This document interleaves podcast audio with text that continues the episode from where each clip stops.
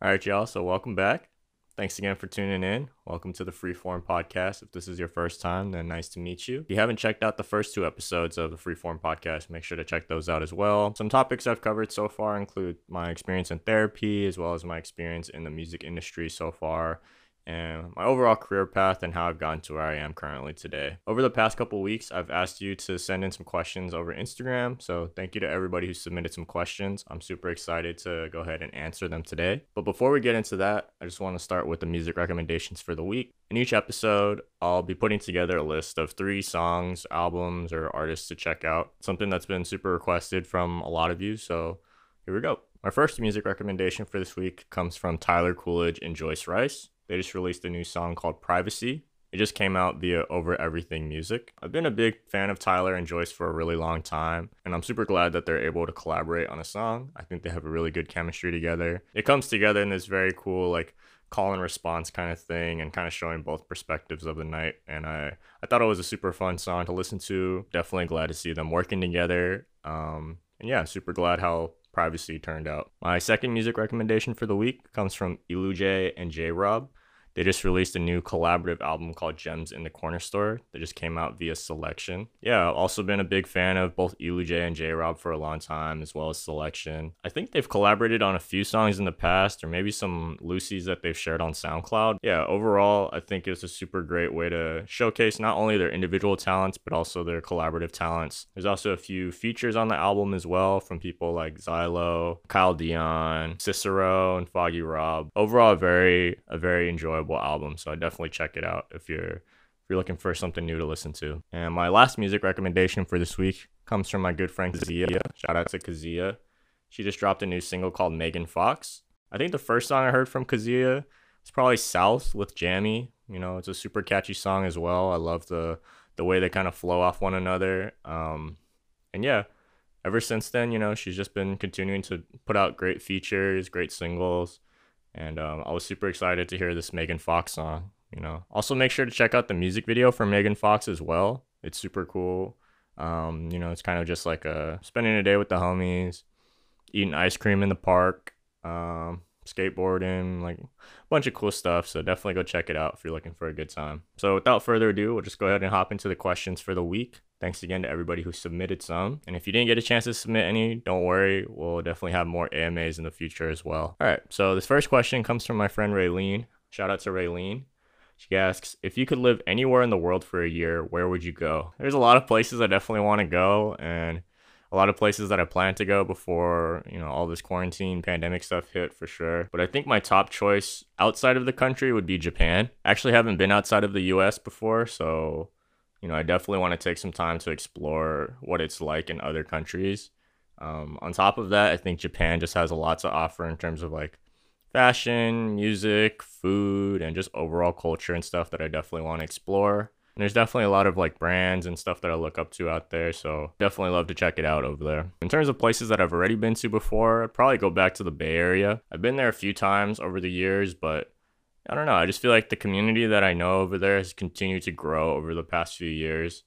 And yeah, I definitely would love the chance to reconnect with them out there and just, you know, spend some time out there as well. This next question comes from my friend Marcel. Shout out to Marcel. He says, What aspects of a song make you keep it on repeat? When I listen to music, usually the first thing that grabs my attention is the production or like the instrumentation and then the vocals second. And a lot of times it's really just like, you know, there's these special moments or like little little blips in the song that just really stand out to me. Like sometimes it could even just be like a single line or lyric, or it could be like you know like a beat switch or something like that that really stands out to me. And I think on top of that, it can be like the chemistry between the vocals and the production as well you know, if there are vocals present. I think overall, in terms of how I listen to music, like I do listen to playlists and, you know, curate playlists every once in a while, but I think for the most part, I tend to to stick with one or two artists at a time and usually listen to like one or two albums at a time and I, I listen to them for a while and I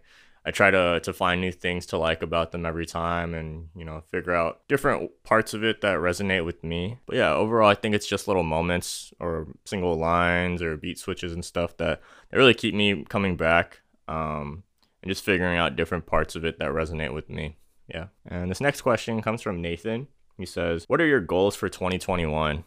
Man. I think, long story short, all my goals for 2020, but uh, I think overall, like just trying to keep keep consistent with the stuff that I'm already doing. You know, sticking with all the healthy habits that I've developed this year. Creatively, I think just continuing to challenge myself and you know continuing to find new new ways of expression and new avenues and stuff. Like this year it's definitely been more focusing on design and trying to learn more about like art history and the history of graphic design. Also trying to get more involved with like different types of photography a little bit of video production as well as well as the podcast of course. So i've definitely found like another foundation for me to kind of explore in the new year so to speak.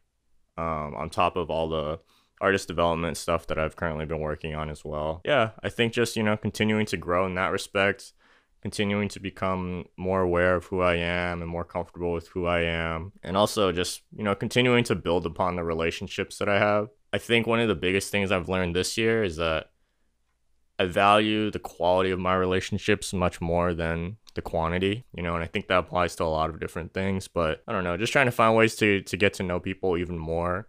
Um, and yeah, I think just trying to build stronger relationships with them. I think I've had the great pleasure of being able to be vulnerable with a lot of people this year and being more comfortable with that. And, you know, I'm also grateful for those moments where the vulnerability is reciprocated, you know, because I think that's kind of something that definitely helps build that stronger relationship when you can kind of have this mutual trust between two people for sure. All right. And then coming up next, we have two questions from my friend Jackie. Shout out to Jackie. First one asks thoughts on passion versus self sustenance and financial stability. This is something I've definitely been focused on this year. You know, this is my first time really trying to like explore freelancing full time. To give some more context, like my last full time gig wrapped up in a May, and since then I've just been still at home and just freelancing full time. Um, but yeah, it's the first time where I didn't have school. I didn't have a full time job. I didn't have an internship or anything like that. So just trying to figure out stuff on my own. But yeah, I think in the ideal case, you know, at least for me, I'm trying to find overlap wherever possible, you know, like trying to find stuff that I'm passionate about, but hopefully can also help pay the bills. But kind of on the opposite side of that coin, realizing that not all of my passion projects and stuff have to be monetized at the end of the day. I think it becomes a pretty complicated scenario. And you know sometimes it can kind of complicate the creative process in general in terms of you know maintaining a clear mind of who you're creating for and like why you're you're pursuing this particular project or particular interest that you have. I think also being aware that you know while it's ideal at least for me to try to find overlap wherever possible between passion and financial stability realizing that they don't always come at the same time, you know. I think there's nothing wrong with pursuing like something to pay the bills and having your passion projects on the side for now and you know hopefully working towards whatever goal you have you know for me i think I, i've definitely had my fair share of um, working like full-time jobs or like part-time jobs while still trying to pursue stuff on the side you know whether i was in school or, or not and yeah i think it just showed me that you know, it's really how, how much you want to put into it at the end of the day. But yeah, I think, you know, just being reasonable with yourself, especially like a lot of passion projects and stuff, and just, you know, career paths in general are all like slow builds, you know. So, you know, setting the right expectations for yourself is also super important. But yeah, I think just to summarize, ideally, I'm looking for overlap between passion and self sustenance and financial stability as opposed to just focusing on one or the other, even though I know sometimes it takes a little bit of time to get there. Also, realizing that no, you don't have to monetize everything that you do. All right. And then the second question from Jacqueline she asks, What propels you to be your best? I'll answer this in two ways. I think internally, I, I like to compare myself to previous versions of myself whenever I'm looking for some sort of motivation or something like that. Like, I think even just seeing these incremental improvements in myself and, like, you know, my self awareness and my self care, as well as like anything that I'm pursuing creatively or for work, anything like that. Like that stuff is really encouraging for me and really motivational for me, even if it's just, you know, little like baby steps basically. Like at least know that I'm still working towards something and I know that, you know, eventually my hard work will pay off. Kind of similar to that, I think externally, this comparison game you know, it's it's very tempting to to compare yourself to other people, especially with social media and all this kind of stuff. And I don't know. I think trying to have a healthier perspective about that and seeing like, you know, if somebody else out there is seemingly very successful or I feel like they're more successful than me or like they're they're doing these things that I, I want to be doing rather than seeing it as like discouraging, I see it as more like a motivational thing where because they're doing it, I can also do it rather than because they're doing it, I can't do it. I forgot the term for it, but I think it's something like a sum zero game. Um, something like that. Yeah, basically like, you know, seeing other people win doesn't affect your ability to win in a lot of cases, you know. It really depends on how you perceive it and how you decide to look at it. So I think just kind of reframing my perspective of things and looking at the wins of others as, you know, just another pushing force for myself and, you know, realizing that there's enough space for all of us at the end of the day. I think that helps me keep a healthy perspective, both internally and externally. Outside of that, I'm really grateful to have such a strong support system in my friends and in my family and all this stuff. And this next question comes from Alex. Shout out to Alex. He says, What's one high high and one low low from this year? Oh, man, I, I guess we'll start with the low, but I don't know if there's really like a single low that I could to that I could point out. It's been a collective uncertainty for sure, and I think that's probably my my low low. You know, after I finished my job, my last contracted job at UCSD back in May, like that was my first time not having any school, not really having anything lined up afterwards. And yeah, it was just like that on top of the pandemic going on, on top of the upcoming election, on top of all the social justice causes and stuff. Like there's just so much overload of you know things happening in the world. I think it really challenged me and probably has challenged a lot of people to to really figure out what's important to them and what they really want to advocate for. But yeah, I think just this like collective uncertainty and all these transitions happening at once was definitely something that was super challenging for me this year. But I'm glad that you know we're still here. Um, you know, still figuring it out day by day, just like everybody else. In terms of the high high, I think it's really similar to that. You know, because there's so much uncertainty I'm just really trying to focus on the things that I can control and the things that, you know, are worth putting my attention towards and worth putting my effort towards. And, you know, just realizing that at the end of the day, I'm definitely practicing more gratitude, being able to have a roof over my head and still have that strong support system while, you know, I try to figure out this life day by day. You know, I'm grateful for all the projects that I'm currently working on and trying to find that that better balance between you know time for myself time with others time for work time with family and just trying to find that even balance you know? It's something that i kind of talked about in the first episode where you know for a long time i was kind of conflating work life balance with work work balance and you know at the end of the day trying to find that healthier healthier set of boundaries you know just to kind of keep like a, a reasonable pace and a reasonable momentum that I can kind of sustain for a long time rather than feeling burnt out 25 8, basically. Yeah. All right. And this next question comes from Tiff. Shout out to Tiff. She says, Can you please talk about how slash why you got involved in the music industry? You know, I think just to build off the last episode, music has been so important to me for a large majority of my life. I associate a lot of memories and a lot of experiences with music. You know, like listening to a certain artist or listening to a certain song brings me back to certain parts of my life.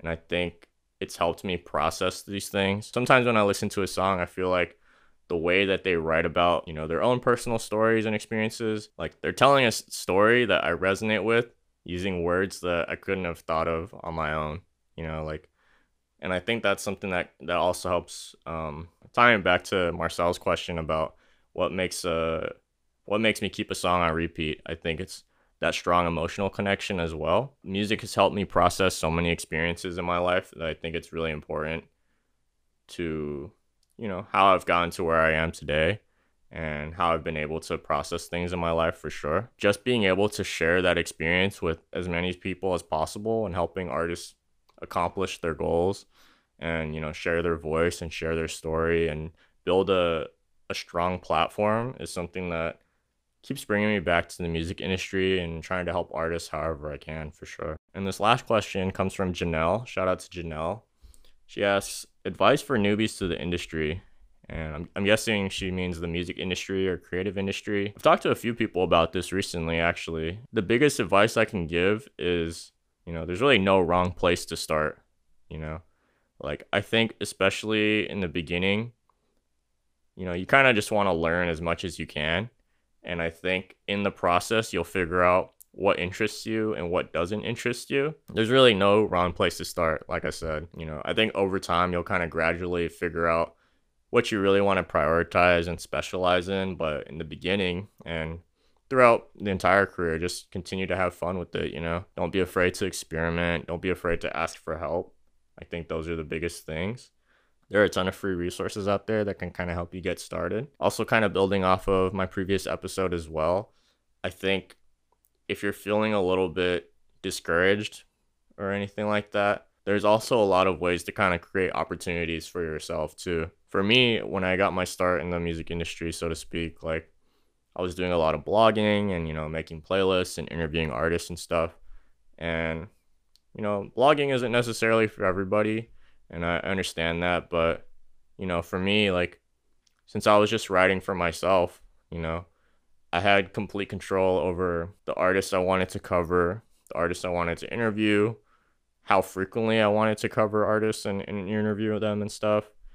And it was really up to, to me how much effort I wanted to put into it. I was the one who was initiating a lot of the, the opportunities and stuff. So yeah, at the end of the day, it's it was really up to me in terms of how much I wanted to invest in it and how much um, I was able to invest in it given my my other priorities and stuff like that. Yeah, you know, no wrong place to start. Don't be afraid to ask for help and good luck. All right, so that's pretty much all the questions that I have so far for this one. But if y'all have any other questions, feel free to send them over anytime, and um, I'm sure I'll put together an AMA in a future episode as well. But yeah, thanks so much for listening.